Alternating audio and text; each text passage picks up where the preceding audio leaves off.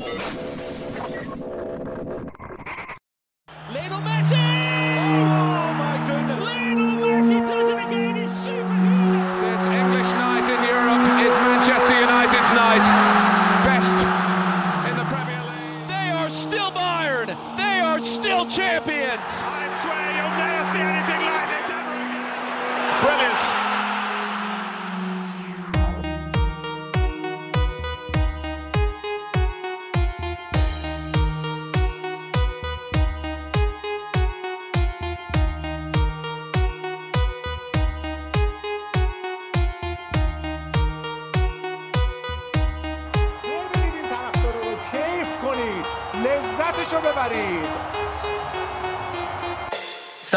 همه شنوندگان عزیز پادکست فوتبالی تخصصی پاننکا که برای اپیزود سوم هم در کنار ما هستن خیلی ممنونم از حمایتاتون تو شبکه های اجتماعی اینستاگرام توییتر و همینطور شیرهایی که انجام دادید تو تلگرام. خیلی ممنونم که با ما همراه بودید. اپیزود سوم رو هم امروز در کنار شما تجربه خواهیم کرد. اما امروز سه تا مهمون ویژه داریم در کنارمون.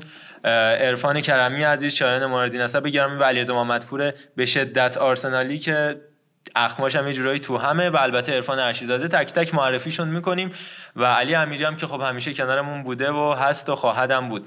معرفی می‌کنیم ببینیم که امروز چه خبره. با علیرضا شروع کنیم. علیرضا چطوری؟ طرفدار چه تیمی هستی؟ چه خبر؟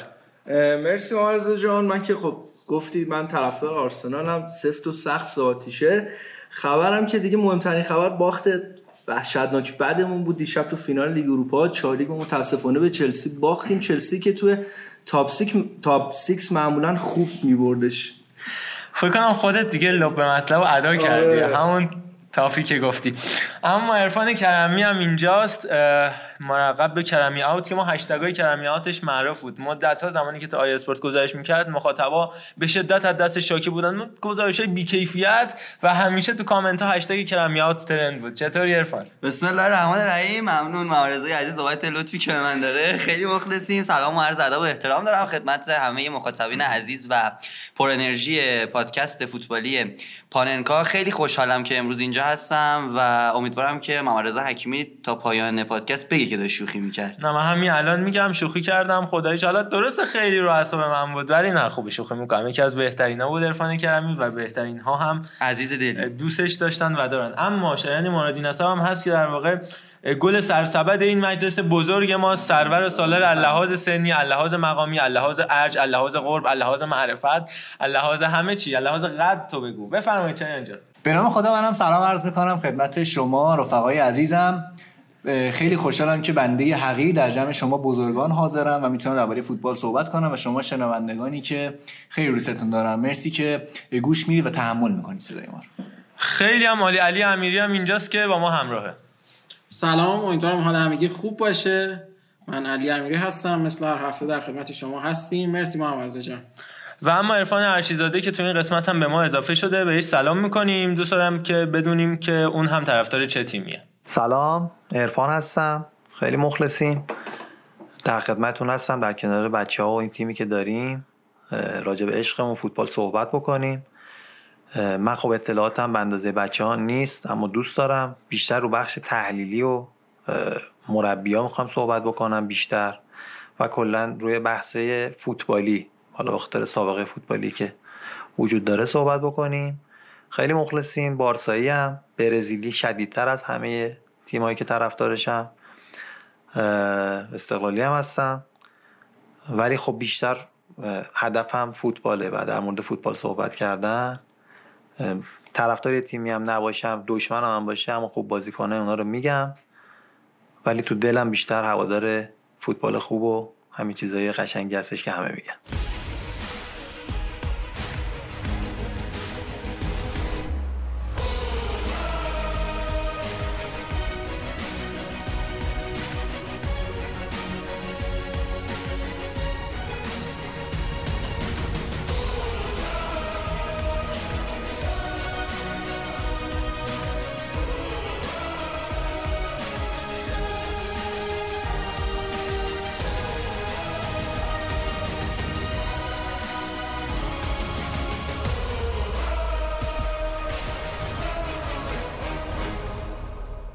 خب بریم تخصصی شروع بکنیم. این پادکست این هفته رو با بخش انگلیس فینال لیگ اروپا حالا بعدش هم میریم وارد لالیگا میشیم. اما هیچ چیزی مهمتر از بازی دیشب نیست. فینال لیگ اروپایی که تو باکو برگزار شده در نهایت با قهرمانی چلسی و پایان خوش ماوریتسیو ساری به پایان رسید. اما اینکه چه اتفاقاتی تو این مسابقه افتاده تو کل فصل آرسنال چه روندی رو طی کرد تا به اینجا رسید تو لیگ اروپا؟ از چه بازیکنایی بیشتر استفاده کرد؟ چرا؟ و اینکه دلیل ضعفش تو بازی دیروز چی بود؟ آیا این ضعف مزمن بود یا اینکه فقط دیروز اتفاق افتاد رو با یه آرسنالی تیر و یه آرسنالی یکم کمتر به نظر من البته کنم خودش مدعیه که بیشتر باشه اما به نظر من یکم کمتر. در میون می‌ذاریم حالا وسط علی و شایان هم اضافه میشن. بس علی رضا چی شد؟ دیروز تیمتون چه بلایی سرش اومد به نظرت؟ خب ما رضا بذار از اول فصل شروع کنم. کم کم برسیم به بازی فینال لیگ اروپا آرسنال با یه بودجه خیلی محدود تیمش رو بس آیا امری بعد از سلطه 20 چند ساله آرسن ونگر اومد و سرمربی آرسنال شد؟ خیلی حرف و حدیث زیاد بود. از انتخاب آیه امری گزینه‌های خیلی کمی هم روی میز بود برای آرسنال. اومد تو دوتا بازی اول خود به دوتا از تیمای خوب انگلیس باخت. بعد یه 11 12 تا پشت سر هم برد. دوباره شروع کرد به باختن. و روند سینوسی همیشگی آرسن ونگر داشت ادامه پیدا می‌کرد و تا آخر سرم با جایگاه پنجم خدافزی کرد از این فصل پریمیر لیگ. تا بازم ما سهمیه نگیریم. تنها امیدش مونده بود به فینال لیگ اروپا و قهرمانی و جام اروپایی و همه چی با هم تکمیل می‌شد اگه دیشب آرسنال می‌تونست چلسی رو ببره که متاسفانه نشد. سوالی که برسدی گفتی که فقط بازی دیشب بود که آرسنال بعد بازی کرد و ترکیب دیشبش بود. نمیشه 100 درصد گفت ولی به نظر من نه.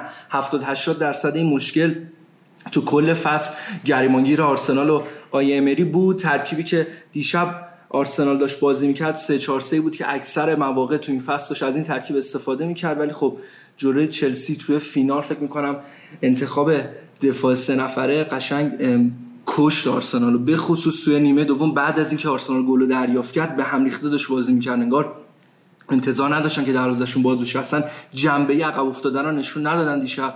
و شاید اگر بعد از دریافت گل اول چهار دفاعه می‌کرد آیه امری ترکیب آرسنال شاید یه نتیجه دیگه ای رقم می‌خورد. من الان دارم می‌بینم اتفاقاتی که برای آرسنال تو این فصل لیگ اروپا افتاد. حالا هم بر مقابل رن و در مقابل ناپولی و والنسیا هیچ وقت اونچنان شدید عقب نیافتاده بود. به خصوص غیر از بازی با والنسیا که اون هم تو استادیوم خونگیشون بود تو خارج از خونه اگر عقب افتاده بودن بازی رو باخته بودن. این اتفاق که براشون تو فرانسه و رن افتادش و بازی رو به شدت بد باختن اما خب تو امارات جبران کردن. اصولا تیمای امری هم اینجوری بودن که هیچ وقت خوب بر نمیگشتن. با اینکه تو نیم فصل اول لیگ برتر یه جورایی اکثر بازی ها رو تو نیمه دوم در آوردن و تقریبا همه بازیاشون رو تو نیمه دوم برده بودن. اما امروز حالا میشه گفت دیروز چون یه بخشش وارد امروز شده بود ما می‌تونیم بگیم در واقع دیروز امروزه. آقا خیابانی چقدر لاغر شدن این وسط می‌خواستم بله.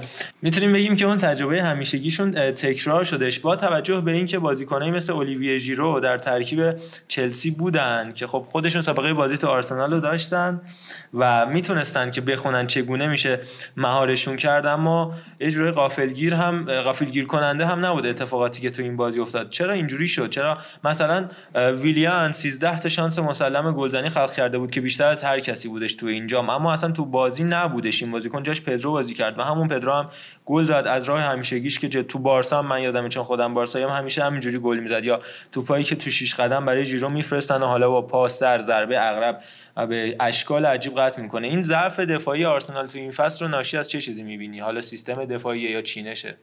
ببین دقیقا باز برمیگرده به اون چینش سه نفره دفاع دیشب.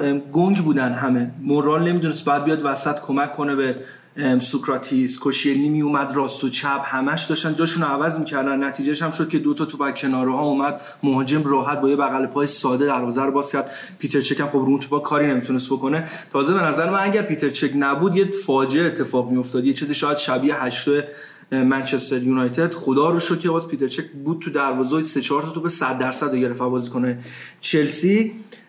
نمی‌دونم چرا تو دفاع سه نفره موقعی که آرسنال عقب میفته به خصوص اگر تو امارات بازی نکنی. یعنی تو بازی خارج از خونه حالا این بازی هم میشه یا بازی خارج از خونه در نظر گرفت فراش با اینکه توی ورزشگاه بیطرف بود. دفاع به هم میریزه. با اینکه ما توی شماتیک ترکیب می‌بینیم که خب کاشیلنی دفاع وسط و سوکراتیس و مورا راست و چپش رو دارن اما تو جریان بازی هیچ وقت این حالت ثابت نمیمونه هی دارن جابجا میشن. و این جابجاییشون که یه مقدار بی هدف و غیر هماهنگ شده با همدیگه است. باعث میشه یه جایی تعارف کنن یا یه جایی فکر کنن. خب اون نفر دیگه میره یارو می‌گیره. همین باعث میشه یه گپ خیلی خوبی واسه حریف بیفته بین دفاع و دروازه آرسنال راحت باز بشه. اما نکته ای که من می‌تونم راجع بهش صحبت کنم وقتی دارم آمار بازی رو می‌بینم اینه که چلسی تونسته 14 تا شوت به سمت دروازه چک بزنه اما از اون ور آرسنال 16 تا شوت به سمت دروازه چپا زدن یعنی دو تا شوت بیشتر. اما آمار ضربات در چارچوب کاملا متفاوته. از اون 14 تا شوت چلسی 8 تاش تو چارچوب بوده اما از 16 تا شوت آرسنال فقط دو ضربه در چارچوب داشتن که خب یکیش گل شد ضربه الکساندر ایووبی. تو این فصل حالا هم عرفان بگه هم علیرضا و هم شایان این فصل لیگ جزیره آیا واقعا آرسنال از کمبود کیفیت ضربات آخر رنج میبردش؟ حالا من تو آماری که دیدم هم لاکازت و هم پیر امریک اوبامیانگ یه مقداری اون conversion rate یا درصد تبدیل شوتشون به گل کمه یه جوری یکم بی‌دقت شدن اینجوری هم که حالا تو آمار نشون داده میشه از همین اتفاق تو بازی دیروز هم رنج بردن. نظرت چیه راجع به این؟ من خودم چون بازی آرسنال شاید بیشتر پیگیری بکنم نسبت به تیم‌های دیگه و با فصل قبلش من مقایسه می‌کردم. حالا راجع به این گل کردن موقعیت توی خط حمله آرسنال وقتی صحبت کردی اینو من تو ذهنم که به نظر خب تا حالا فکر نکرده بودم بهش. ولی الان که تو ذهنم مقایسه کردم به نظرم این فصل لاکازت و اوبامیان بیشتر و بهتر تونسته بودن با هم بشن و این شاید یه مقدار من و من و علیرضایی که هوادار آرسنال هستیم امیدوارتر کرده بود. اما به طور خیلی عجیب غریبی لیگ جزیره این فصل خیلی خوب شده بود و وقتی چهار تا نماینده توی لیگ اروپا و لیگ قهرمانان اروپا هر کدوم دو تا میرن فینال. این نشون میده که آرسنال درست پیشرفت کرده بود ولی کار سخت‌تری هم توی لیگ جزیره داشت. همونطور که دیدیم تیمی با 97 امتیاز میاد و قهرمان نمیشه توی لیگ جزیره و این نشون میده آرسنال هر چقدر هم بخواد خوب باشه هنوز فاصله داره با اون اندازه‌ای که بخواد توی لیگ جزیره یا حتی فینال لیگ اروپا نتیجه بگیره. اما این رسیدنش به فینال من رو امیدوار کرده بود. چرا که مربی روی نیمکتش میشینه که سابقه موفقی داره توی لیگ اروپا با سویا و سه بار تونسته قهرمانی رو به دست بیاره. اما دیشب اون اتفاقی که باید بیفته نیفتاد. من خودم خیلی ناراحت بودم. البته که دلیل این که شاید من کمتر از علیرضا ناراحتم اینه که قبلش پرسپولیس بازیش رو برده بود و شاید یه جورایی این باخت آرسنال گم شد توی شیرینی پیروزی پرسپولیس اما به هر ترتیب الان که فکر می‌کنم و علیرضا رو دارم می‌بینم بیشتر ناراحتم. ولی شما دو تا آرسنالی قبول دارید تیمتون بدون آزاره؟ یعنی اصلا بی آزار. میگی موقعی که بعد امتیاز بده به مثلا تیم ما لیورپول خوب امتیاز میده.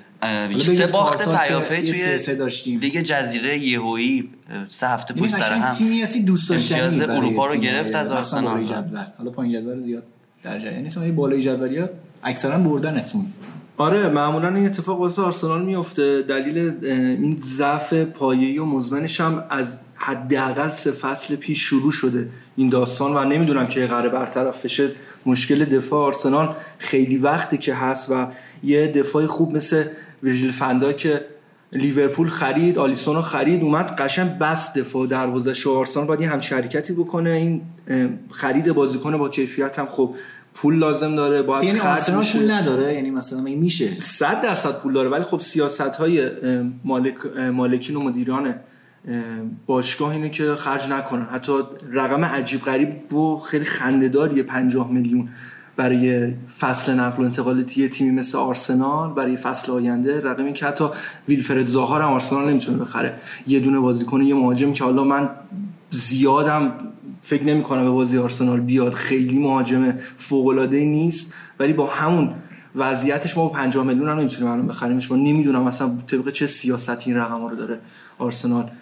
در نظر می‌گیره واسه نقل و انتقالات. من این نکته رو بگم راجع به چیزی که شایان گفت گفتش یه مقدار تیم بیازاری آرسنال و اینا. یه مصاحبه هم پیتر چی که دو سه ساعت قبل از فینال دیشب انجام دادش و تو اون مسابقه جایی با امری خوب تا نکرد. گفتش که تو رخکن آرسنال وقتی ما بازی رو میبازیم انگار هیچ اتفاق خاصی نیفتاده هیچ فشاری رو بازیکنان نیست.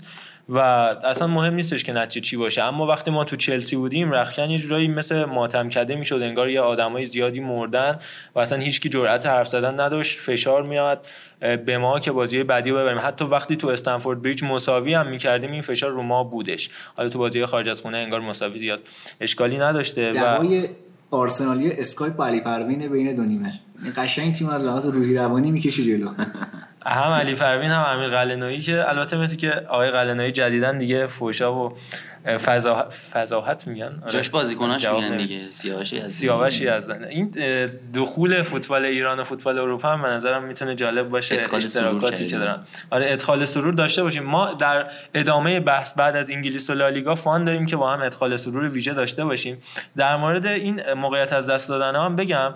بیشترین big chance missed تو کل لیگ برتر جزیره رو پیر امریک اوبامیانگ 23 تا موقعیت مسلم گلزنی از دست داده. بعدش کالوم ویلسون و گابریل جسوس 21 18 واردی 16 و بعدش بعد میتروویچ مرسه به لاکازت که 13 تا موقعیت از دست داده. اینا رو هم تقریبا 36 تا موقعیت 100 درصد گلزنی ها. یعنی لاکازت و اوبامیانگ از دست دادن که نشونه همین اتفاقی که در موردش صحبت کردیم. اگه دنبال یه بازیکن از چلسی بگردیم کسی نگرد همین صلاح اگه یکیشو گل می‌کرد قهرمان بود لیورپول. یعنی این 16 تایی که از دست داد یکیش گل می‌شد جلوی کی بود؟ خود چلسی بود. جلوی اورتون هم اورتون. یه 0 0 شد یکی از این موقعیت از دست داد. حالا در مورد چلسی اگر بخوایم بگردیم آلوارو موراتا بیشترین موقعیت رو از دست داده. 10 تا که اونم نیم فصل رفت. یعنی می‌خوام میگم چقدر فرصت طلبتر بودن بازیکنای تیم چلسی. در مورد اونای امری هم صحبت کردیم. کسی که از 2011 هر سالی در یورو لیگ بوده حداقل تا نیمه نهایی اومده سه بارم که قهرمان شده بود و این گلی هم که خوردن اول از چلسی من گفتم منو یاد اون بازیشون با لیورپول انداخت سه یک بازی سویا لیورپول که اول گل از استوریش خوردن اما با درخشش کوکه که این کوکه نیست اولش با سیه این کوکه که میگیم اون کوکه نیست, نیست. برگشتن به بازی و در آخر هم قهرمان شدن. من یه سوال برام پیش اومده چون مپس در اون آرسنالی از علیرضا اجازه بدید که بپرسم این سوالو به نظر تو علیرضا اون اتفاقی یورگن کلوب توی لیورپول رقم زد. یک فصل اومد و اتفاقی نیفتاد و از فصل بعدش همینطوری پیشرفت رو تیم لیورپول دیدیم و در نهایت دو فصل پیاپی فینال لیگ قهرمانان اروپا و حالا نایب قهرمانی که چیزی از قهرمانی کمتر نداشت. به نظر تو امری همچین اتفاقی رو می‌تونه رقم بزنه توی آرسنال؟ ببین ارفان این صحبتی که ما الان داریم می‌کنیم یکی از فاکتوراش فقط مربیه. نمی‌تونی بگی که فقط به خاطر اینکه اونها یه مری اومده تو آرسنال شاید این اتفاق بیفته. نه. الان ببین یورگن کلوب چقدر هزینه کرده؟ بالای 200 میلیون هزینه کرده. باشگاه به سرمایه داده بازیکنه با کیفیت و فوق العاده گرفته. تیمو داره می‌سازه.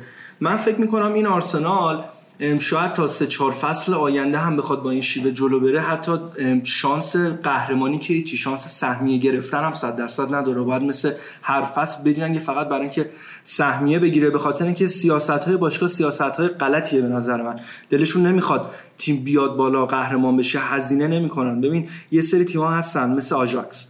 میاد با یه سری جوون بازی فوق العاده نشون میده جذاب بازی می‌کنن جسور بازی می‌کنن تهاجمی انگار تو پلی‌استیشن داری بازی می‌کنی. فقط داره حمله می‌کنه. ده هیچ هم جلو باشه بازم تیم داره جلو بازی می‌کنه که 11 رو بزنه. ولی خب اینا استثناءات فوتباله. توی لیگ جزیره به خصوص به خصوص تو لیگ جزیره خیلی روش تاکید دارم. باید هزینه کنید. نمیشه. امکان نداره. من می‌نویسم امضا می‌کنم. تیمی مثل آژاکس بیاد توی پریمیر لیگ با این وضعیت به هیچ عنوان نمی‌تونه قهرمان بشه به خاطر اینکه باید هزینه بشه. همه تیم‌ها عجیب غریب دارن هزینه می‌کنن.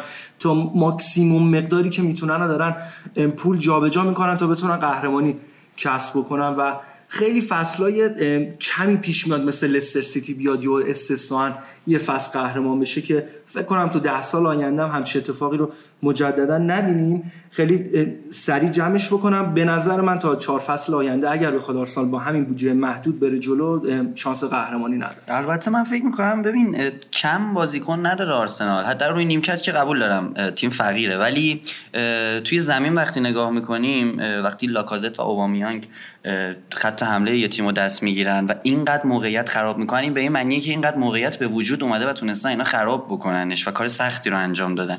و این نشون میده که خط میانی آرسنال خوب عمل کرده.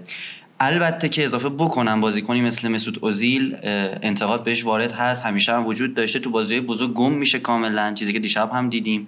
اما حالا با یه بخش حرفای تو کاملا موافقم که آره تیم باید هزینه بکنه. خب بدون هزینه که نمیشه بازیکن تاپ اوورد. ولی روی همین بازیکن با همین بازیکن به نظر تو ما می‌تونیم برسیم به یه قهرمانی حالا لیگ اروپا هستن لیگ جزیره هم مثلا کاری نداریم. بازم نه. ببین یه بحثیه. سبک بازی آرسنال جوری که موقعیت زیاد ایجاد می‌کنه.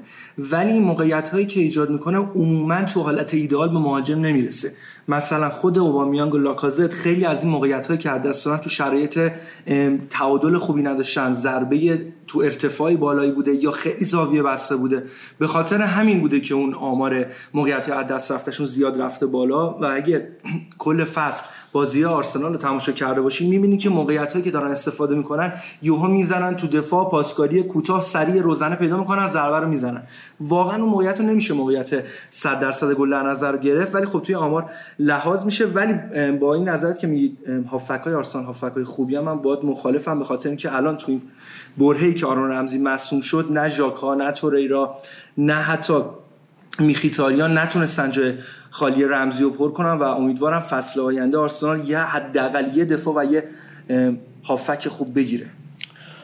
خیلی ممنون. فکر کنم بحث به حد کافی کامل بودش. من یه موضوعی هم فقط بهش اشاره کنم. حالا بحث خرج کردن و یه جورایی فساد مالی که من‌سیتی راه انداخته شد و یه درگیری هم این وسط پیش اومد بین خلدون المبارک مالک باشگاه منچستر سیتی و خاویر تباس رئیس سازمان لیگ لالیگا یعنی سازمان لیگ اسپانیا که خاویر تباس مصاحبه کرده بود و گفته بودش که وارد کردن بحث ملیت مالکان به باشگاه خیلی مهمه. اینکه حالا خارجی ها نباید وارد فوتبال اروپا بشن و پولایی بیش از حدی که منچستر سیتی و پاریس سن خرج می‌کنن فوتبال رو خراب کرده. اما از اونور خلدون مبارک اومد جوابشو داد. گفتش وارد کردن ملیت خیلی کار زشتیه. برید ببینید از ده انتقال رکوردشکنه تمام تاریخ چند تاش متعلق منچستر سیتی بوده. چه تیمی بودش که فیگو و زیدان رو برای اولین بار تونستش با اون قیمت های نجومی بخره. منظورش خب طبیعتا رئال مادریده و در انتها هم اضافه کرده که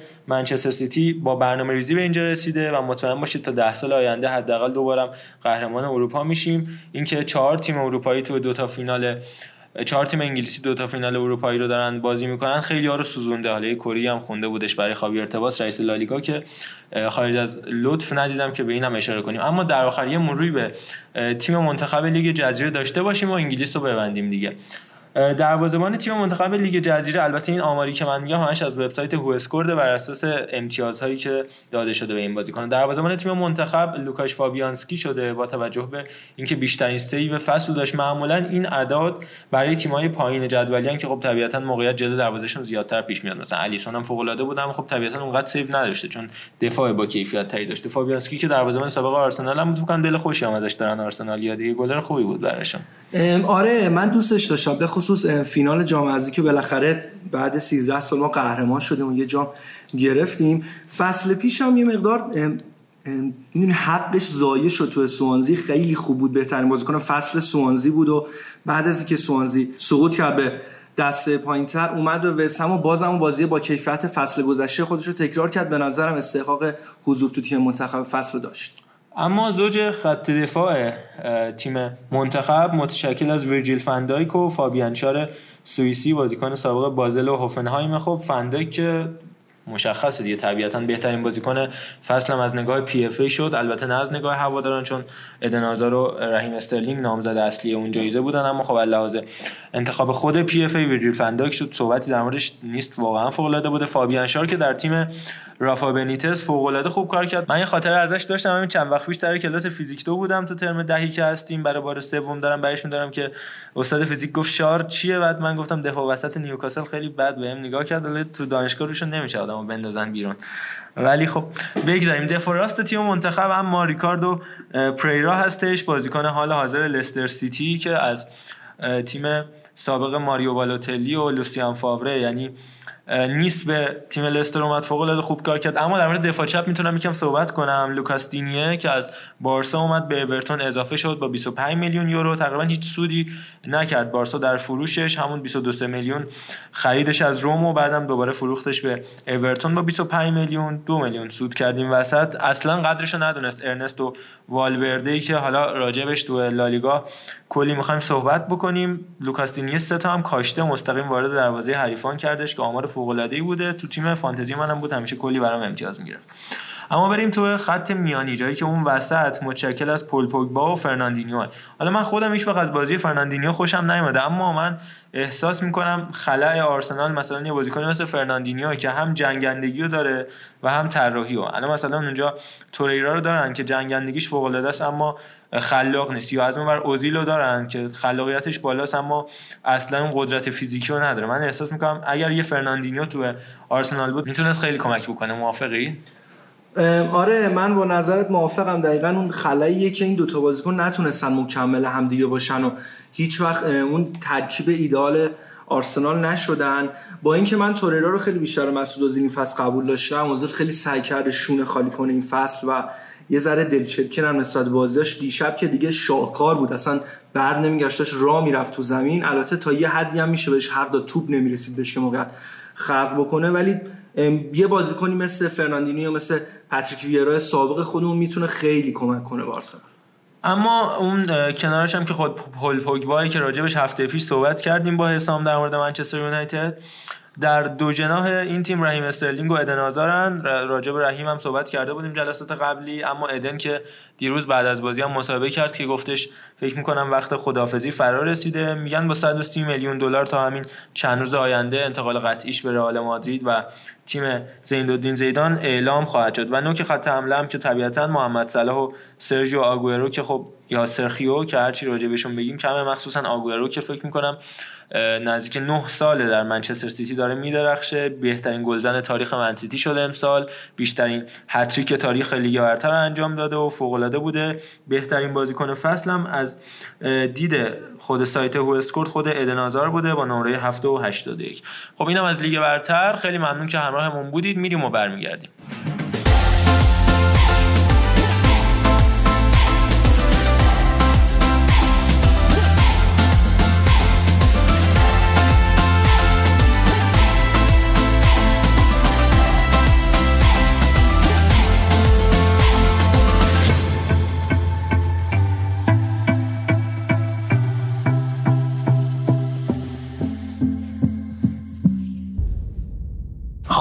برگشتیم. اما امروز یه بخش ویژه‌ای داریم واسه اولین بار. می‌خوایم پیادهش کنیم. امیدواریم که مورد استقبال شما قرار بگیره.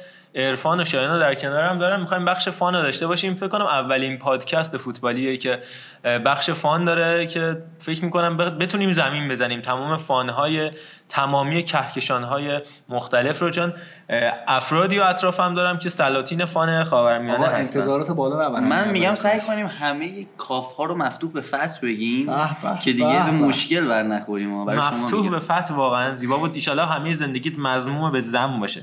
عزیزی. خب اخبار رو شروع کنیم بعد راجع بهشون تیکه تیکه صحبت می‌کنیم. اول هفته گذشته بازی پیشکسوتان برگزار شد بین منچستر. قدیمی های منچستر و قدیمی های بایر مونیخ که بازی رو پنج بردن. بله. دقیقا همینطوره. دقیقا همینطوره بازی رو پنج هیچ یونایتدیا بردن. دیوید بکام هم تو اون بازی بود و گل هم زده یکی دیگه هم بوده ولی خب ما ندیدیم که بوده. ولی تو تصاویری که بعد از بازی منتشر شد فهمیدیم که بوده ایشون. من دم استوری گذاشته بود سه چهار تا. آره می‌ذاره قبلا هم گذاشته بود. ولی حالا می‌خواید معرفی کنید بله آقای مهرداد میناوند من دیدم که تو اون بازی هم حضور داشتن. چون خیلی علاقه داره به دیوید بکام. من دیدم یه عکسی ازش بود. حتی موقع ارسال دیوید بکام خیلی نزدیک بودم به ایشون. یعنی حتی خیلی خوب بودم ما هم. بعد بچه ها تو کامنت ازش پرسیده بودن که آقا آقا مرداد شما هم اونجا بودی؟ یا نه گفته آقا از همشیرت دوید. چه خودش گفته بله منزل تشریف داشتن. آقای مینا بی خود چرا شاید می‌دونستم دیگه. آخه چرا همشیره یه کسی که کامنت می‌ذاره بعد بدون آقای مینا خیلی بوده. واقعا بی ادب تقبیح بشه. این عمل به شدت باید تقبیح بشه. من در مورد آقای میناوندم میگم که برام عجیب بود. مثلا با لباس آدمیرا واکر آستریا وین تو بازی بایر مونیخ و منچستر یونایتد چیکار بر بوده دیگه. در زشته این کارا. در کل ولی خب این بازی یه نکته جذاب دیگه هم داره که فکر می‌کنم الان دیگه همه بدونن که آقای الیور کان به توی دروازه قرار داشته ولی کم نذاشته. خدایی می‌خواسته پوله که می‌گیره یعنی حلال به قول باشه آقای پروین با غیرت بازی کرده یعنی ماشاءالله به غیرتش. ماشاءالله به غیرتش. ماشاءالله من بگم قضیه چی بوده؟ بازی خیریه برگزار شده و اون وسط الیور کان تو دروازه بوده. قرار بوده به ازای هر گلی که می‌خوره یه مبلغی به خیریه کمک بشه. حالا آقای الیور کان که زحمت کشیده تو اون بازی کلین شیت کرده کلا گل نخورده. بعد بازی کشیده شده به ضربات پنالتی.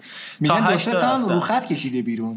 اصلا یه سوپر سیوایی داشتی که تو دوران اگه این گلری جلو برزیل تو فینال 2002 می‌کرد آلمان قهرمان شده بود آره خلاصه که کشیده شده به پنالتی بعد 8 تا پنالتی زدن هر 8 تاشو گرفته.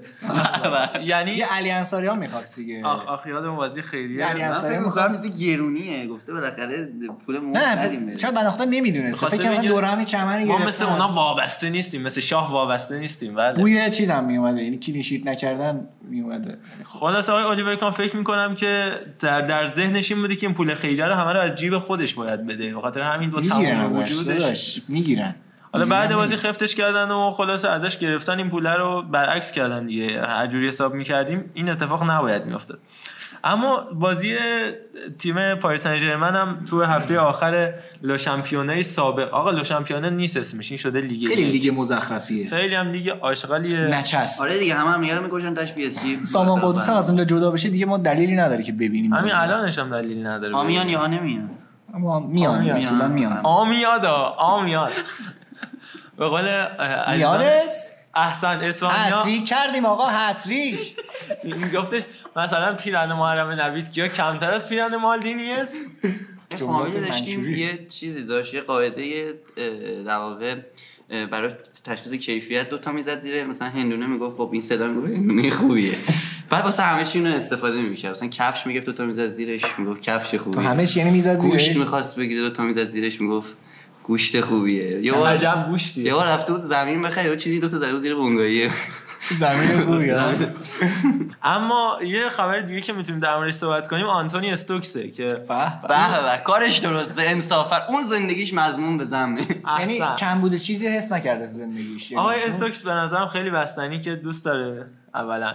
ثانیا که ایشون گفتن اگر که به خاک اسکاتلند وارد بشن بلا فاصله بازداشت میشن. زدنش یعنی؟ بله همونجا بازداشتش می‌کنن. حالا اینکه جرمش چی بوده و این فیلم هایی که ازش بیرون اما فیلم گلاشو میگیم. ما چون خیلی خوب گل می‌زنه فیلم هایی که ازش بیرون اومده آیا بستگی داره به این خوب جرم؟ ضربه سرم می‌زنه یعنی سرزنه؟ سرزن سرزن خوبه. یعنی سرش. خیلی خوب استفاده می‌کنه.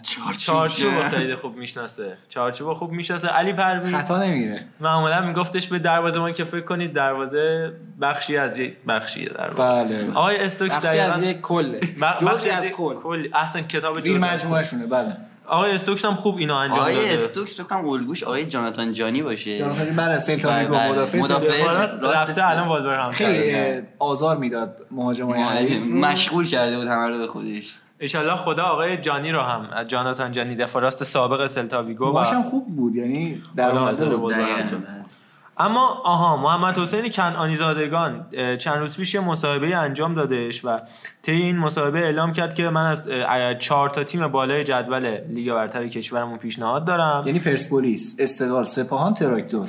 یعنی همشون هست تو چهارتا شدش بله، دیگه. آره. پدیده رو اون. دوره‌ای که نه تو دیگه، چهار تا پد- پنجم می‌شدن گذشته. موقعی که مصاحبه کرده بود دوستان. چهار تا پدیده و تراکتور جابجا نشده بود و البته اضافه کرده که کلی هم پیشنهاد اروپایی دارم. من جمله پیشنهاد از تیم ایبار و همینطور گفته که از لژیا ورشو لهستان هم ما پیشنهاد آقا داریم نیم فصل هم ایشون یه نامه ای اومده بود. حالا جل کرده بودن. نه من ببین به؟ آقا آقای پارکش؟ رو عوض بکنه تا اینکه بتونه پیشنهادهای واقعی رو یا از کمپانی دیگه استفاده کنه برای خودش تهیه کمپانی هر محصول. حال؟ چند آنی کمپانی؟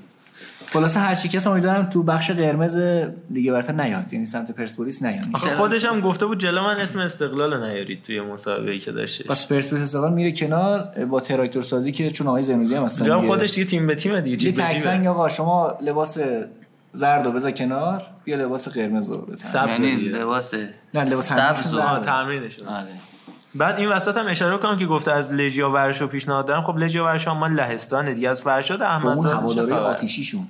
آها فرشاد هم بزنیم که شنیدن اسم تیمو یه دوست داره برگرده. پرسپولیس آقا اشلاتس که ور- ورتسوف ور- وروتسولاف اون که خودش گفت ورتسولاف.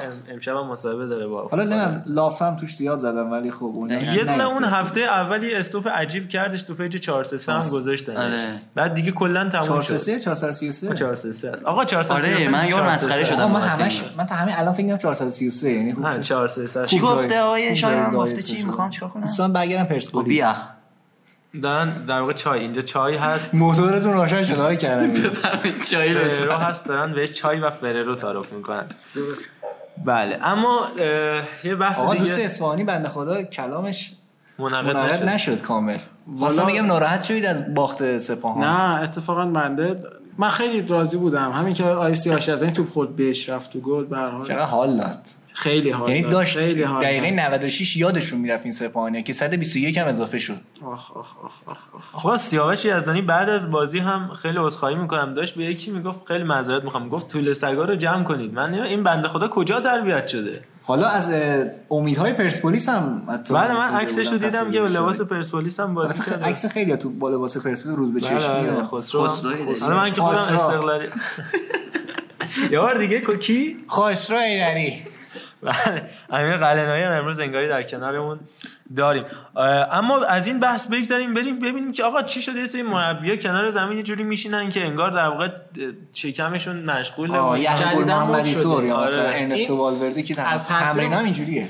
این آقا شایان تاثیر مارچلو بیلسا که حالا ما میگیم تو پادکست ها یکیش همین در واقع توالتی نشستن بوده. که اون روی کلمن میشست ولی اینا دیگه کلمن ها رو حذف کردن. واقعا استرس نمی‌ذاره که اونا صاف نه دیگه. این اصلا راحت می‌کنه. بدن توی اون پوزیشن که قرار می‌گیره همینطور که اصلا از ایرانی قدیم دقت کرده بود که اینجوری دستشویی میرن جدیدن دانشمندان فهمیدن که این باعث میشه که استرس کاهش پیدا کنه.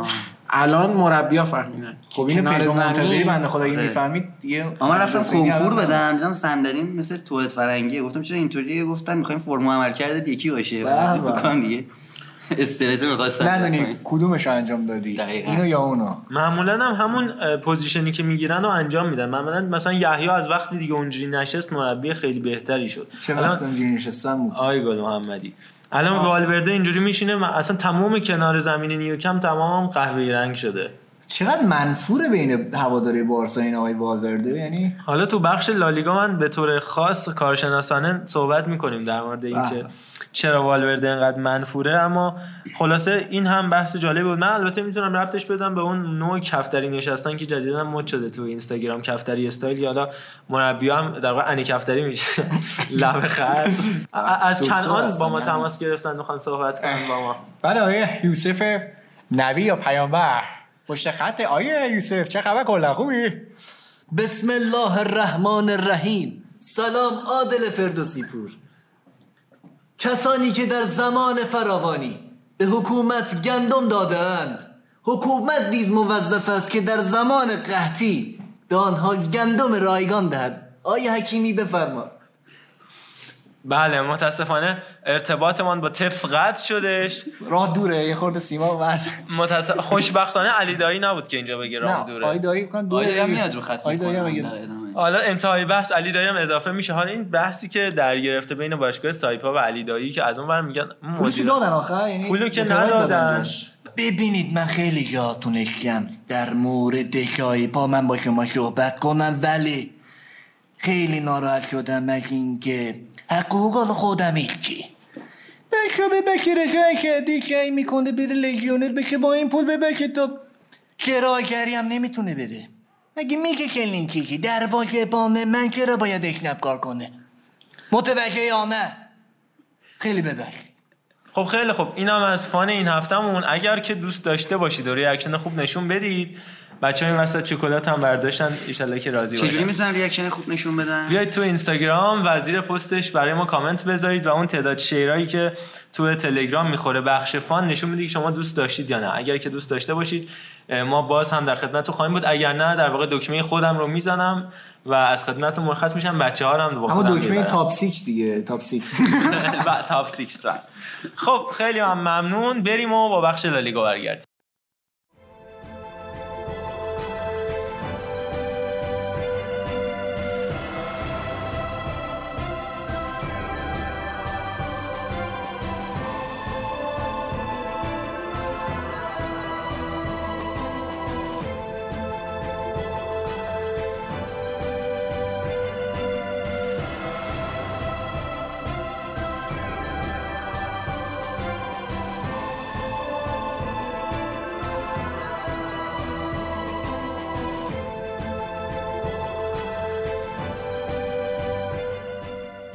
خب رسیدیم به بحث داغدارمون بارسای عزیزمون که اصلا چی شد و این فینال کوپا رو چرا نتونست ببره و حمایت مسی قبل از بازی چی میگه و اصلا این صحبت که حالا محمد رضا در موردش حسابی همیشه صحبت می‌کنه.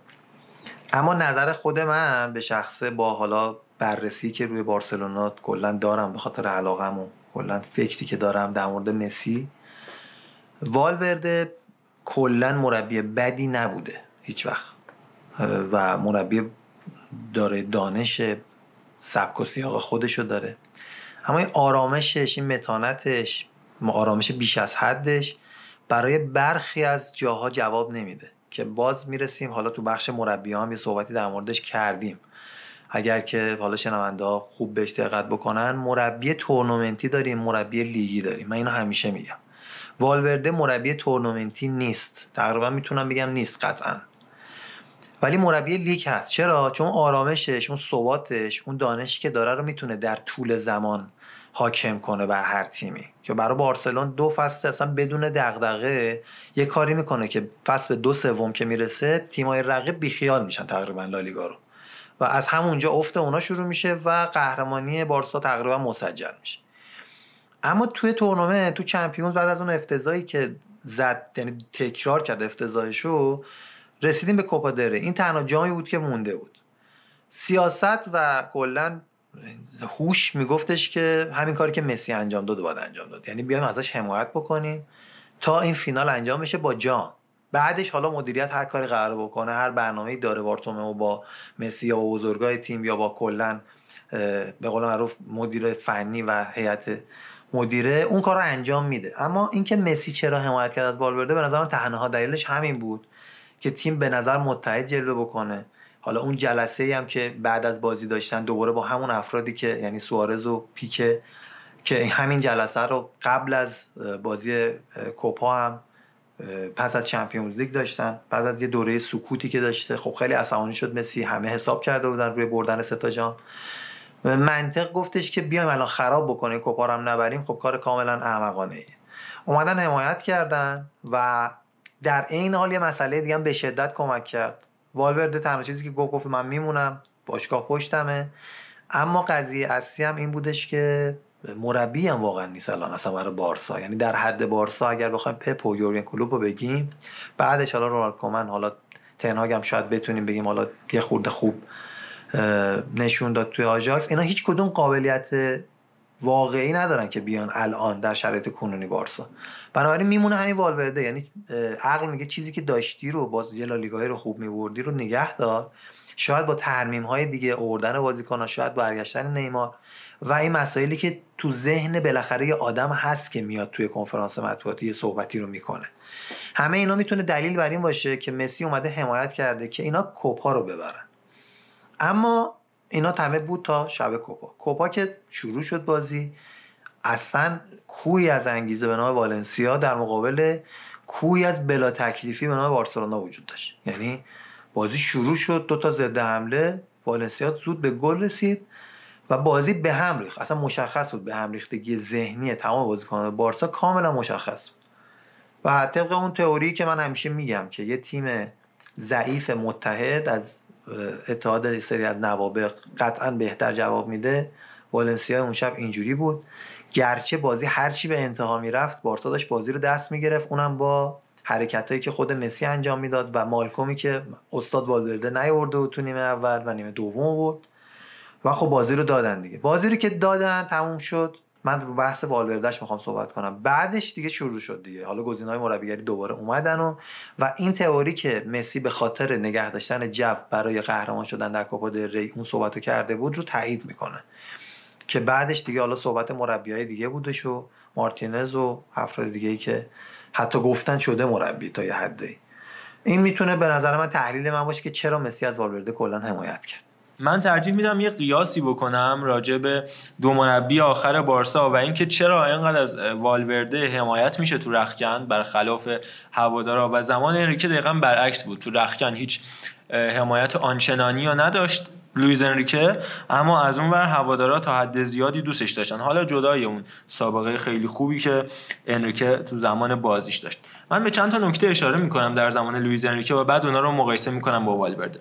فاصله بعد از اومدن انریکه و رفتن تاتا مارتینو کلا سبک تمرینات بارسا تغییر کرد. شدتش خیلی زیاد شد بدون وقفه بود. حتی تو دو سال اول انریکه غیر از تعطیلات رسمی که در نظر گرفته می‌شد برای بازیکنها هیچ روز یا حتی یک روز رو تو 365 روز سال انریکه تمرین رو اختیاری نکرد یا هیچ روزی رو تعطیل نکرد کلا و خودش و خوان کارلوس اونزو به شدت تمرینا رو تحت نظر داشتن با اون سکوی معروفی که می‌رفت روش وای میستاد و drone و در واقع یه جوری spider cam هم می‌برد با خودش تو تمرین لویز انریکه. اما از اون ور ارنستو والورده مواقعی هستش که تیم یه هفته در میون بازی داره دو سه روزش تعطیل تمرین یا حالا اختیاری خب این یکی از دلایلیه که رخکن دوستش دارن یه جوری تنبلی و بهش علاقه دارن. اگه یادتون باشه زمان انریکه تقریبا هر بازی 10 20 دقیقه آخر از سوارز یا نیمار یکیشون تعویض می‌شد. حالا پدرو میومد تو یا حتی مونیر تا به اونا هم بازی برسه. و اکثر اوقات یکی از این دو نفر میومدن خیلی اعتراض می‌کردن که تعویض شدن و اینا. اما توی این فصل و فصل قبل تو مقاطعی سوارز خیلی شدید افت کرده بودش ولی کاملا فیکس بازی می‌کرده همسال آلکاسر و مالکوم کاملا روی نیمکت پوسیدن.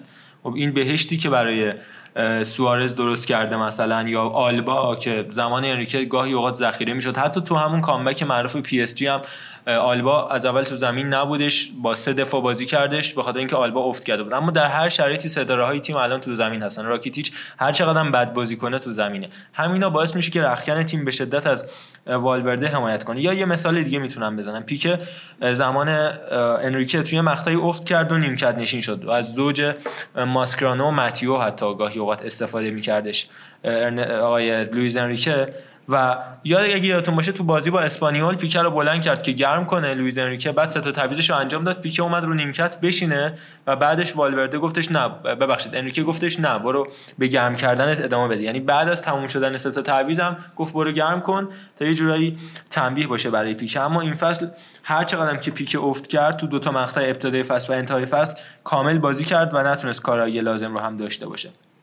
فصل بعدش انریکه اومد از این استانداردهایی که داشت کوتاه اومد به خاطر فشارهایی که بهش وارد بود و حتی تا مقطعی از فصل داشت اخراج می‌شد بعد از باختی که با سوسییداد داشتن تو آنوتا که زوبیزارتا خودش اومد استعفا داد خودش رو فدا کرد که انریکه اخراج نشه در نهایت هم حالا سگانه گرفتن. فصل بعد اومد این فشارها رو کمتر کرد. انریکه و نتیجهش رو هم دیدیم. دوگانه شد به جای سگانه و فصل بعدش حتی فقط کوپا رو گرفتن. شاید این بتونه یه ریشه یابی باشه که چرا اینقدر از ارنست والورده تو رخکن حمایت میشه و از طرفی تو هوادارا به شدت منفوره و خود بازیکنان این حمایتی که می‌کنن باعث بشه که جوزف ماریو بارتومو رئیس باشگاه هم به تبعیت از بزرگان تیم من جمله پیکه و مسی و امثال هم بوسکتس پشت والورده باشه و به هیچ وجه راضی به اخراجش نباشه. اما والنسیا تو فینال کوپا دل تونست بارسلونا رو دو یک شکست بده و قهرمان بشه. بعد از اون دوران طلایی که والنسیا داشتن و در نهایت سال 2008 این اولین جامی بودش که خفاشای مستایا می‌تونن ببرن به خونه و باهاش شادی بکنن. امسال هم که سالگرد 120 سالگی باشگاه والنسیا بود. اما یه مروری داشته باشیم به اتفاقاتی که تو 6 7 سال اخیر تو منطقه والنسیا افتاد. بر سر این والنسیا چه بلاهایی اومد تا دوباره تونستش به این درجه از پیشرفت برسه. تیم والنسیا تا سال 2012 تقریبا یک تیم ورشکسته بودش و داشت کاملا سقوط می‌کرد حتی از لالیگا. مالکیتش که بر عهده خود یک گروه اسپانیایی بود و بعدا واگذار شد به شخصی به نام سالبو ازش گرفته شده و یه جوری به مصادره رفتش. و یه بانک خیلی معروف اسپانیایی به نام بانکیا حالا اسمش هم عجیبه. بانک بانکیا یه شرکت خدمات مالی بانکیا که شرکت یه جوری تو دسامبر 2010 تونستش مالکیت این باشگاه رو بر دست بگیره. مثل همون hedge fund الیوت که اومدش مالکیت میلان رو الان بر عهده گرفت. این بانک اومد کجدار و مریز باشگاه والنسیا رو اداره کرد تا وقتی که یه سرمایه گذار بزرگ بیاد پیدا بشه و باشگاه والنسیا رو بخره. اون سرمایه دار کسی نبود جز پیتر لیم که اهل کشور سنگاپور بودش و تو سال 2012 اومد این باشگاه رو خرید با مبلغ 150 میلیون یورو و یه تحول شدید و عجیبی رو توی این باشگاه رقم زدش. اون اول اومد نونو سانتو اسپرینتو رو به عنوان سرمربی باشگاه منصوب کرد. جورج مندس اومد به عنوان مدیر ورزشی گذاشت. همون مدیر برنامه های کریستیانو رونالدو و کلی از بازیکن پرتغالی و لاتین مثل خامس رودریگز. کلی بازیکن در واقع پرتغالی و حاصل از لیگ پرتغال به این باشگاه اضافه کرد. از جمله انزو پرز و آندری گومش رو دوست داشت و, و در نهایت زیاد اپروچ خوبی نداشت باشگاه والنسیا. اولش یکم خوب کار کرد اما بعد سقوط کرد. یه شراکت مالی هم با بین اسپورت شبکه بین اسپورت قطر شروع کردش و پشت لباسشون همیشه این شبکه تبلیغ می‌شد. اون هم به موفقیت خاصی نرسید. تا یکی دو سال پیش که اومد این قرارداد فصل کرد و کلا در اختیار گرفتش باشگاه والنسیا رو. و یه تحول مالی رو رقم زد.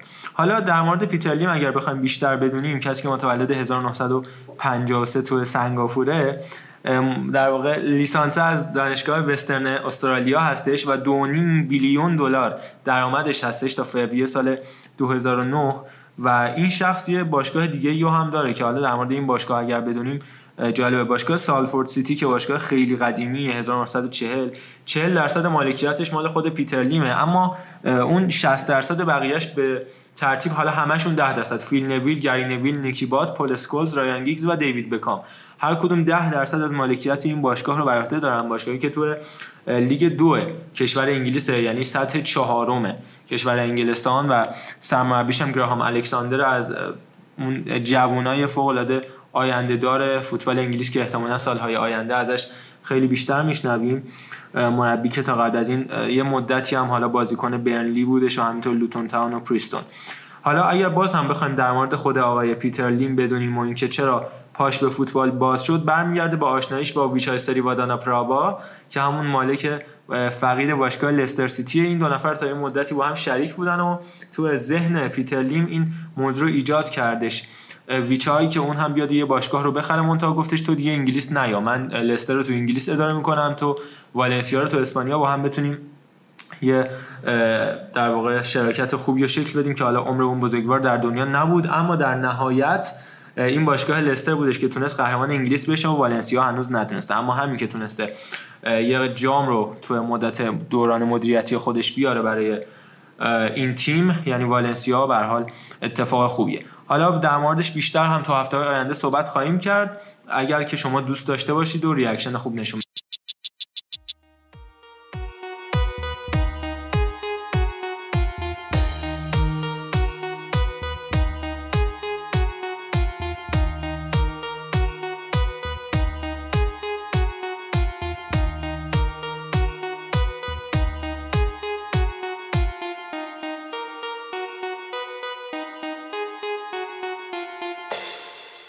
یه بخش دیگه ای که از این هفته می‌خوایم شروع بکنیم و ادامهش بدیم واسه هفته های بعد بخش پنجاه مربی برتر تاریخ فوتبال به انتخاب فرانس فوتبال مجله معتبری که توپ طلا رو هم اهدا می‌کنه. اومده و از پنجاه تا یک بر اساس امتیازهایی که خود این مجله قائل شده برای مربیای مختلف و جام هایی که گرفتن تاکتیک های جدیدی که وجود آوردن و سیستم های مختلفی که تو فوتبال جا انداختن ردبندی و ارائه داده که ما بر حسب همون ردبندی جلو میریم. سعی می‌کنیم حالا علل خصوص مربیایی که کمتر شناخته شده رو بیشتر به شما معرفی بکنیم و در موردشون صحبت بکنیم. به اتفاق عرفان عزیز از نوع ارشیزاده. همونطور که محمد رضا گفت یه آیتمی رو ما قراره که کار بکنیم با پیشنهاد کلا گروه محتوا که دنباله دار باشه. فقط مربوط به روز فوتبال نباشه یعنی تاریخ انقضا نداشته باشه. همه بتونن هم موقعی خواستن گوش بدن. یکی از موضوعات ناب فوتبالی همیشه تغییر سبک مربیا در بستر زمان به خصوص از دهه 60 میلادی به بعد بوده که یعنی دقیقا تو 50 سال اخیر چی شد که این سبک های مربیگری بحث توتال فوتبال بحث پرسینگ بحث مالکیت تو بحث دفاع تیمی منطقه‌ای و فردی سیر تحولاتش چجوری بوده؟ خب ما این کار رو می‌خوایم انجام بدیم. کلا اساس کار شد اون لیست 50 تایی که فرانس فوتبال اوایل همین سال 2019 اعلام کرد و 50 تا مربی از دهه 60 به این ور که یعنی کار مربیگریشون تو اون موقع به خصوص بوده تو این لیست وجود داره که یه مرور کلی من می‌خوام الان در مورد این لیست داشته باشم. بعد حالا به صورت جزئی تر روی تمامشون می‌خوایم صحبت کنیم. اصولا هم میشه اپیزودهای 5 تایی که از آخر شروع می‌کنیم یعنی از مربی 50 تا 46 و به همین ترتیب 5 تا 5 تا میایم. یه مرور کلی روشون داریم و بحث جذابی که حالا در خلال این صحبت ها از زندگی نامشون از دوره مربیگریشون از اینکه به چی معروف بودن و تو چه حالا جاهایی چه جامهایی رو آوردن و زنده شدن خاطراتی که برای همه می‌تونه جذاب باشه رو خواهیم داشت. این لیست 50 تایی از نفر اولش رینوس میشله که خب رینوس میشل معروف هلندی که همه میشناسنش سبک total football اون develop کرد توسعه داد. نفر دوم الکس فرگوسنه سوم آریگو ساکی چهار یوان کرایوف پنج پپ گواردیولا و به همین ترتیب میاد تا مثلا اواسط لیست به لحاظ رده بندی میگم نفر 22 مثلا زیندین زیدانه یوپ هاینکس 25 م جاک استین نفر 34 کسی که اسکول ببخشید الکس فرگوسن باهاش کار رو شروع کرد و خودش مدیون می‌دونه تو تیم ملی اسکاتلند و اون اتفاقاتی که افتاد روی اون بازی اسکاتلند شب بازی جاک استین فوت می‌کنه. و فرانک رایکاردی که نفر 45 م لیسته و حالا این پنج تای آخری که ما می‌خوایم روشون جزئی تر صحبت بکنیم. یعنی نفر 46 م اوتوری هاگل معروف که میدونیدش دیگه اون تو آلمان تو چه تیمایی کار کرد تو دوسلدورف تونست قهرمانی بیاره و بعد اومد یونان و حالا داستانش کامل میگیم. ریمون گوتلاس یا گاسلاژ بلژیکی که خیلی قدیمیه. مارچلو بیلسا نفر 48 م که روی این آیتم ویژه داریم. علی اصلا خود روش کامل صحبت بکنه. 49 م آنتونیو کونته. خودمونه که الان بحثش هستش که بیاد. مربیگری اینتر رو عهده بگیری که فکر کنم بسته و نهایی کرده کارو. و نفر پنجم که ژان کلود ساندئو که فرانسوی و خب اونم باز خیلی قدیمیه. حالا می‌خوایم دونه دونه شروع بکنیم. نفر پنجم من شروع بکنم. یک کلیاتی رو بگم ازشون تا بریم برای بحث خود کنته و بیلسا و اوتوریاگلی که معروف ترن و در مورد سبکاشون یه خورده صحبت کنیم و بیلسا هم که آیتم ویژه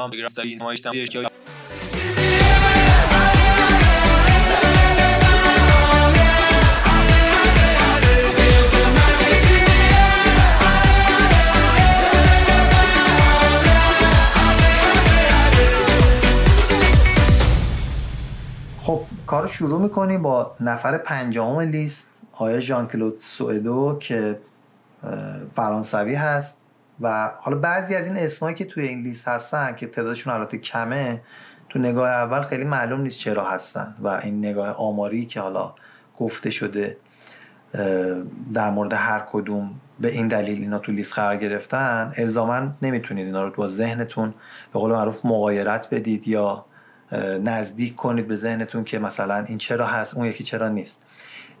همین رو بگم که توی این لیست اسم بکنباور نیست قیصر فوتبال. آلگری نیست ارزم به خدمتتون کارلوس آلبرتو پریرا نیست و فیلیپ اسکولاری هم نیست. حالا باز چرا اینا نیستن؟ اون یه بحث جدا میطلبه.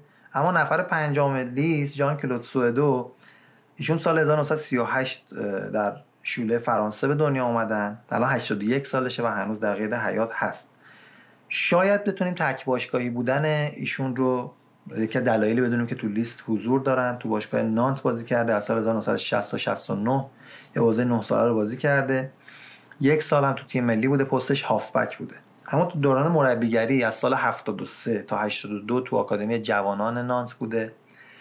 و اونجا تو خود تیم نانت یه افتخاراتی رو کسب کرده که شده کاندیدای مربیگری برای بزرگسالشون از سال 82 تا 88 و دوباره 91 تا 97 در مجموع 12 سالم توی این تیم مربی بزرگسالان بوده. دو بار لیگ یک فرانسه رو بردن و تحولی که ایجاد کرده تیم نانت رو از یه تیم بومی فرانسوی اوورد تو اروپا مطرح کرد. یعنی اونا رو به نیمه نهایی چمپیونز لیگ رسون و تقریبا می‌تونیم بگیم که یکی دلایلی که ایشون اسمش تو لیست هست اینه که خب خودش فرانسویه و اینم لیست و فرانس فوتبال داده.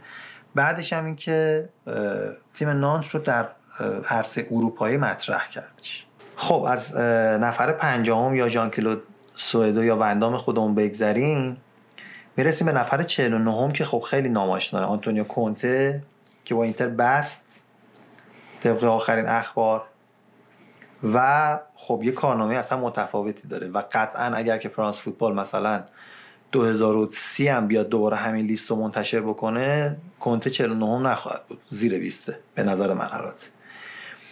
اما خب کنته تو لچه ایتالیا به دنیا آمده سال 69 خیلی جوونه 49 سالشه. تو لچه هم بازی کرد 85 تا 91 از 91 تا 2004 هم که توی یوونتوس بود. به مدت تقریبا 15 سال. تو تیم ملی ایتالیا هم خب خیلی پرفروغ نبود. 20 تا بازی داره و دو تا گل فکر کنم تا اونجا که یادمه. اما دوران مربیگریش از آرتزو باری و آتالانتا و سینا و یوونتوس و ایتالیا و اینها داریم تا چلسی. ببینید چلسی رو به خاطر این مروش تاکید دارم که مربیایی که تو اروپا مربیگری می‌کنن اینکه وارد یک کشور دیگه بشن و توی اون کشور که اونم صاحب فوتباله و حالا لیگ معتبری داره به خصوص مثلا انگلیس پریمیر لیگ این اتفاقات همه از بعد از 2000 افتاده. یعنی اینجا یه نقطه عطفیه یک موضوعیه که ما روش می‌تونیم خیلی زیاد صحبت بکنیم و روش اصلا کار داریم. اما خب خود کنتر رو که می‌دونید دیگه. بعد از آرتسو که کارش شروع کرد 2007 تا 2009 مربی باری بود تو سری بی قهرمان شد. 2009 2010 آتالانتا بود جامی نیاورد. 2010 2011 سینا رو تو سری بی قهرمان کرد و نایب قهرمان. بعدش رفت یووه سه سال پشت سر هم قهرمان شد. دو تا سوپر جام برد یه دونم حذوی برد. بعد مربی تیم ملی ایتالیا شد که خب نتونست جام بیاره. بعد اومد چلسی. چلسی رو همون سال اول 2016 قهرمان کرد تو پریمیر لیگ که خب جزء کسایی بود که همه فکر می‌کردن نمی‌تونه این کارو بکنه. و این کارش خیلی مهم و بزرگ بود. اما یه خورده بخوام در موردش یه توضیح مختصری بدم و بعد بریم سراغ نفر 48 م کنت جزء کساییه که تو سبک مربیگری ما روش خیلی حرف داریم. خب کنته همه می‌دونن سه دفاعه بازی می‌کنه اصولا تو همه تیما و این سبک رو با خودش برد تو انگلیس هم پیاده کرد. بحث کار دفاعی رو به صورت منطقه‌ای و تو زمین خودش انجام میده و فوتبال مبتنی بر ضد حملات رو کلا پیاده سازی می‌کنه. که تا وقتی تو ایتالیا بود همه می‌گفتن که خب این سبکیه که اصلا تو ایتالیا هستش و کار خاصی رو انجام نمیده. اما وقتی اومد تو چلسی با ما آمار فوق العاده تونست قهرمان بشه تو پریمیر لیگ نشون داد حرف واسه گفتن زیاد داره. حالا کنته براش به نظر من به همین مقدار کافیه. تا حالا ببینیم نظر بقیه بچه ها چیه. اما حالا اگر بخوام در مورد کنته هم یه مقداری صحبت بکنم با توجه اینکه نفر 49 لیست و عرفان هم یه مقدار در مورد سابقش توضیحاتی داد چیزی که من می‌تونم بیشتر بهش توجه کنم اون تغییرات تاکتیکیه که تو فوتبال به وجود آورد و کل فوتبال ایتالیا و بعد فوتبال دنیا و اروپا رو به سمت دفاع سه نفره سوق داد. بعد از مدت که حالا می‌گفتن دفاع سه نفره منسوخ شده اومد با اون دفاع سه نفره معروفی که تو ایتالیا و همینطور یوونتوس ساختش با بونوچی، بارتزالی و کیلینی که تا همین امسال هم همشون حضور داشتن تو یوونتوس من جمله بارتزالی که امسال بارتزالی که امسال از فوتبال خدافزی کرد کاملا یه رنسانسی تو فوتبال یوونتوس شکل داد و بعدم همین سیستم رو تو چلسی پیاده کرد. چلسی که اوایل حضورش با چهار دفاع بازی می‌کرد اما بعد از اون بازی بعدی که در مقابل آرسنال داشتن و به شدت شکست بدی خوردن اومد یه دفاع سه نفره رو ساختش به رهبری گری کیهیل و اووردش سزار آسپیلیکتا رو به دفاع وسط و همینطور با داوید لوئیس از طرفی بازیکنه به شدت دونده مثل مارکوس آلونسو و ویکتور موزس رو دو طرف زمین قرار داد و یه جورایی کاملا کنتلیسم کنتیسم رو شکل دادش تو فوتبال چلسی و بعد از رفتنش دوباره با حضور ماوریتسیو ساری کاملا دوباره دفاع چهار نفره رو پیاده کردن و انگار یه جورایی انقلاب شدش قبل و بعد از کنته تو فوتبال باشگاه چلسی و همینطور فوتبال ایتالیا. خب نفر 48 م لیست خیلی جذابه. و حالا علی هم براتون حسابی مفصل روی صحبت خواهد کرد. مارچلو بیلسا. حالا بهش لوچو بیلسا هم میگن. یه خورده من بیام سمت علی یه سری از صحبت اونو بکنم. که به زبون حالا همون آرژانتینی میشه دیوانه لوچو. سال 55 به دنیا اومده مربی 64 ساله است. خیلی عرض مربیگری زیادی داره. یعنی ما فقط نمی‌تونیم تو سالهای مثلا بگیم سال مثلا 90 تا 2000 چیکار کرده. تو هر سالی تو هر تیمی که رفته داستان مخصوص به خودشو داشته. یه جور پدر تاکتیکیه تو فوتبال و سبکای خاصی رو رفته که من حالا اسپویل نمی‌کنم. علی براتون توضیح میده. ولی همه بیلسا رو از 2002 با اون نشستناش کنار زمین تو تیم ملی آرژانتین یادشونه که دو گروهی حذف شدن.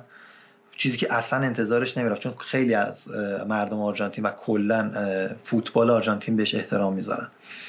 از سال 2007 هم که رفت مربی شیلی شد و اون سبک خاص خودش اونجا پیاده کرد و تونست یکی از سالهای سخت صعود به جام جهانی برای شیلی رو اون سال رقم بزنه و پشت سر برزیل بیاد به جام جهانی.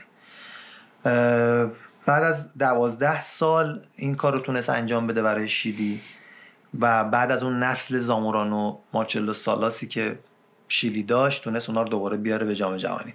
حالا من دیگه ادامه شد زیاد در مورد صحبت نمی کنم تو علی روی این قضیه که خیلی حسابی کار کرده توضیحاتی رو بده لذت ببریم.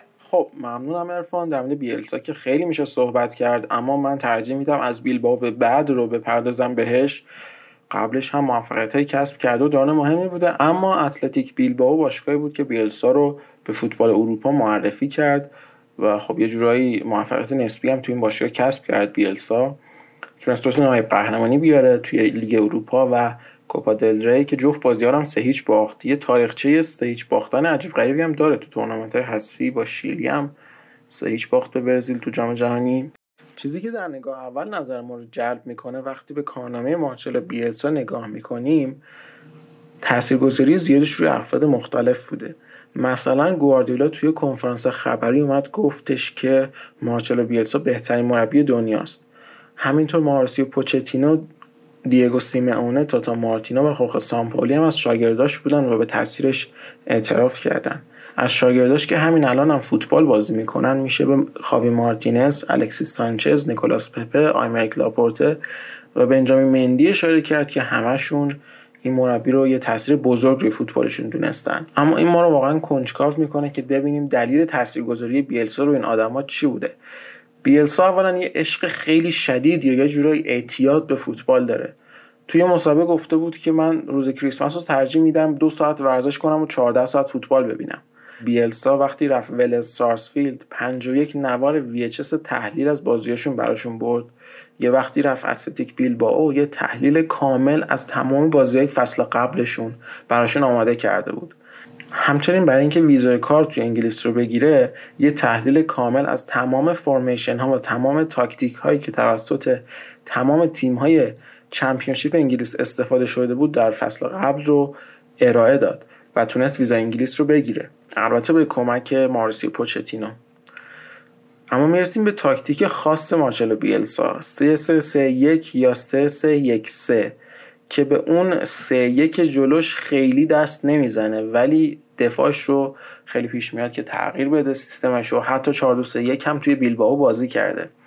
حالا نکته خاص بازی بیلسا چیه؟ اینکه تمام تیمش موظفن هم توی حمله شرکت کنن و هم توی دفاع. و تمام تیم باید در واقع بلد باشن که چجوری این مسئولیت ها رو اجرا کنن. تیمش به دو شقه دفاعی هجومی هیچ موقع تقسیم نمیشه.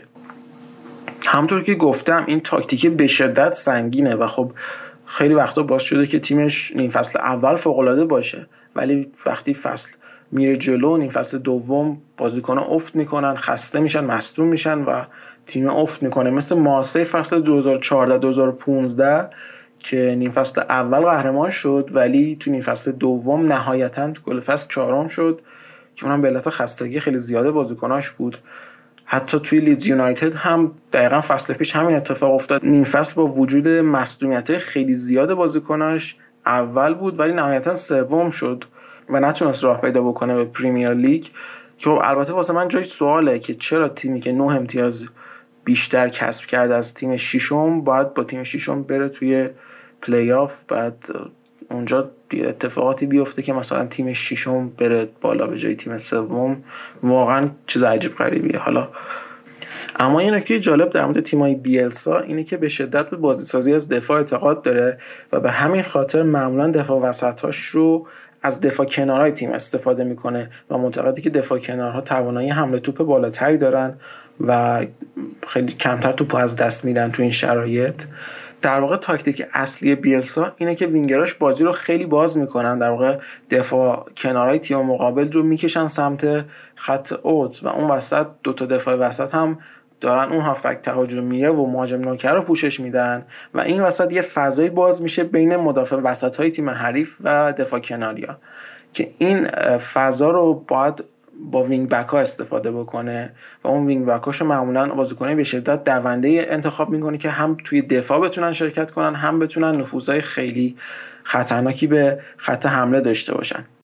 مارچلو بیلسا از بازیکناش انتظار داره که جای همدیگه رو پر کنن. اگه یکی جا موند یا position خوبی نداشت سریع یکی دیگه بره جاشو پر کنه.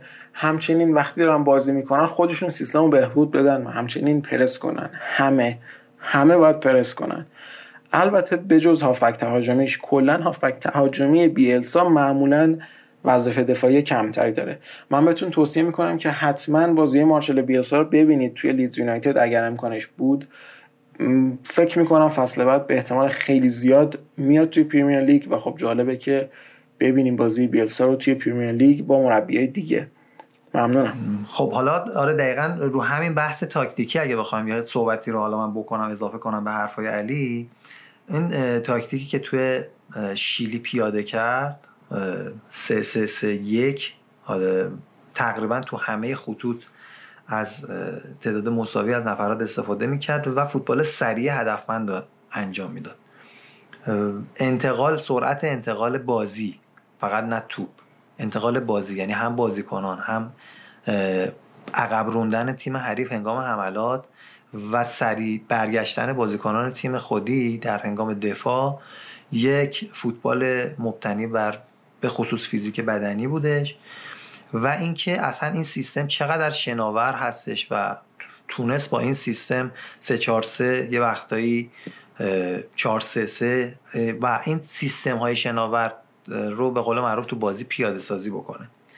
که حالا باز جزئیات بیشترش رو می‌تونیم روی اون بحث تحلیلی سیستم های فوتبالمون که بعدا به صورت کلی و اوورال روی تمام مربیان می‌خوایم بریم توضیح بدیم. اما این یک کار به قول معروف نوآورانه بودش برای بیلسا و همه توی جام جهانی حالا اگر خاطرتون هم باشه تاکتیکا رو که می نوشتن همه نگاه می‌کردن ببینن که چجوری این ترکیب رو به قول معروف میده و میچینه. و تیمای حریف رو تحت تاثیر اون سیستمی قرار می‌داد که خودش ابتدای بازی برای ورود یا lineup وارد بازی اعلام می‌کرد. همه تحت تاثیر این تاکتیکا بودن. شاید یه بخشایی از کارش کار روانی و mental ی و ذهنی بوده. اما ما حالا در مورد جزئیات کار فنیش هم بعدا می‌تونیم توضیح بدیم. نفر چلو هفتم ما ریمون گوتلاس یا ریمون گوسالج بلژیکی اسمش هم خیلی سخته. خب این خیلی قدیمیه یعنی سال 1921 به دنیا اومده 2004 هم فوت کرده 83 سالش بوده. با اینکه 179 سانتی متر قدش بوده اما دروازه‌بان بوده تو بلژیک. از سال 57 تا 95 مربیگری کرده یعنی حدود چهل سال تقریبا مربیگری فوتبال کرده. نکته ای که داره اینا رو ما یه خورده توضیح میدیم که باز به اون افرادی که تو این لیست نیستن بیشتر فکر بکنید. یعنی من همیشه خودم ذهنم درگیره که یعنی میگم ندید کارلوس آلبرتو پریرات از این مثلا بهتر بوده. ولی نمیم چرا نیست. واقعا خودم نمی‌دونم. ولی خب حالا این بخوام براتون توضیح بدم. تو این 40 سال مربیگریش از سال 66 تا 76 یعنی این 10 سال مربی تیم ملی بلژیک بوده. دو سال اولش هم کمک مربی بوده بعد میشه مربی. کارنامه درخشانش توی تیم ملی بلژیک یکی اینه که کلا سطح بلژیک اون موقع خب هنوز تو اروپا سطح اول نبود اما بلژیک رو مطرح می‌کنه. سال هفتاد هم به جام جهانی میاره اونا رو و اونجا دیگه به شوروی و مکزیک میبازن که حالا شوروی خیلی قوی بوده توی جام جهانی هفتاد. و به مکزیک توی بازی نزدیک یکیش میبازن که یعنی اگر اونا مثلا مساوی می‌گرفتن شانس صعود داشتن. بعد این مربی هم خیلی حالا میگم عمق فوتبالی ازش در دسترس نیست. ما هم خیلی نمی‌خوایم خسته کننده و کسل کننده بشه روش توضیح نمیدیم. میریم سراغ مربی بعدیمون نفر 46 اوتوریاگل که اون بحث جذاب زیاد داره.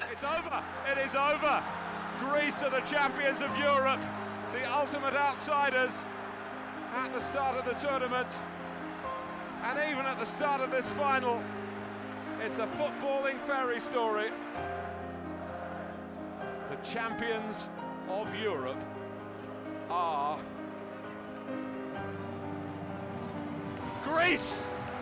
خب میریم سراغ نفر 46 م لیست اوتوریاگل معروف که اصلا می‌تونیم بهش بگیم پدر سبک جدید دفاعی در قرن 21 از بعد از سال 2000 هیچ کس این سبک رو به فعلیت نرسونده بود که این کار رو تو واسه تیم ملی یونان کرد.